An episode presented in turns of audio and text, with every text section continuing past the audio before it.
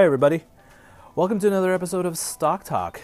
My name is Aman Raina. I'm an investment coach here at Sage Investors, and this is episode 49. And today, um, I'm going to talk about something a little bit different in terms of uh, one of the things I, have been very much into uh, and as a core component of my practice when I uh, coach people on how to, how to make better investment decisions is, is the behavioral side of it, the behavioral finance, behavioral economic side of it. And uh, it, it, to me, it's, it's almost the secret sauce that separates great investors from, you know, just run-of-the-mill and run-of-the-mill investors. And uh, I came across, so that's usually how I, you know, I've approached things, but it's interesting. Uh, a couple of gentlemen in the States have uh, kind of taken it to a different level. And uh, basically what I'm talking about is uh, couple of gentlemen, um, one from the University of Miami and one person from Cornell University, uh, published a study called um, Stat- Stature, Obesity, and Portfolio Choice. And the gist of it, of their, of their analysis, was that um, they found in their study that people that tend to be taller and fit tend to be have demonstrate a more propensity to invest in stocks. Yes, so fatter, plump, obese people don't invest in stocks. That was their premise, and that was their argument. They, they went through a whole study and cited a whole bunch of analysis and data. And uh, I just said to myself, what? So it's like it's almost like now we're going into behavioral finance. Now we're jumping up into now biological finance. Like biology now apparently is can play a factor in how people make investment decisions and their propensity to make different types of invest, investment decisions. So I'm, I was quite first taken aback by it. And, uh, but then I read a little bit and I thought about it a little bit, and there might be some nuggets of truth in there. Basically, uh, according to their analysis, if you kind of mind map their thought process through this, um, really what it comes down to is a person's body type um, can influence their level of self esteem. And so, a person who is taller, uh, more fit, um, you know, according to our social mores, no, mores, norms, uh, we put a higher, you know, value and a higher status on people who are who are healthier or taller, skinnier, uh, that type of thing. What it, what they're saying is that those people tend to have higher elements of self-esteem, and basically they're going to have more um, because of higher levels of self-esteem, they're going to have more confidence. And more confidence means they're going to be able to gravitate to making uh, more maybe aggressive type investments. They'd be more uh, comfortable investing in stocks or higher risk type of assets.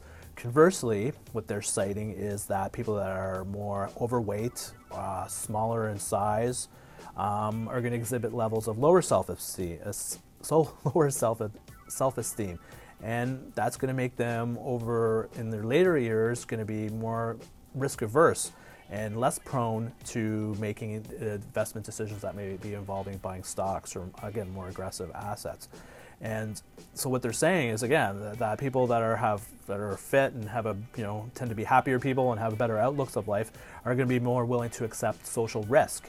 And they're going to be ultimately be more willing to take more financial risk and uh, one of the cases they looked at is somebody, if somebody in their early childhood or mid childhood um, experienced a lot of bullying, um, again, for whatever reasons, um, they may go into a little bit of a shell, in terms of a social shell, and but which ultimately might affect them later on in life.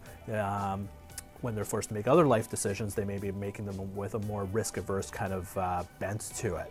So, and it's interesting, and in a way, I I kind of see that. That kind of makes sense in a little way because one of the things I do um, when I'm coaching people is I, I try to elevate, uh, in terms of building competencies, uh, one of them is obviously education, but the other two elements I try to build on is empowerment, making people more confident, uh, confident as a result of being more educated um, and understanding the nuances and intricacies of going around and analyzing a company and analyzing a stock. When they, when they have that education ba- uh, behind them, um, they're more tend to be more confident and are going to make more uh, confident kind of decisions and that ultimately be more successful decisions.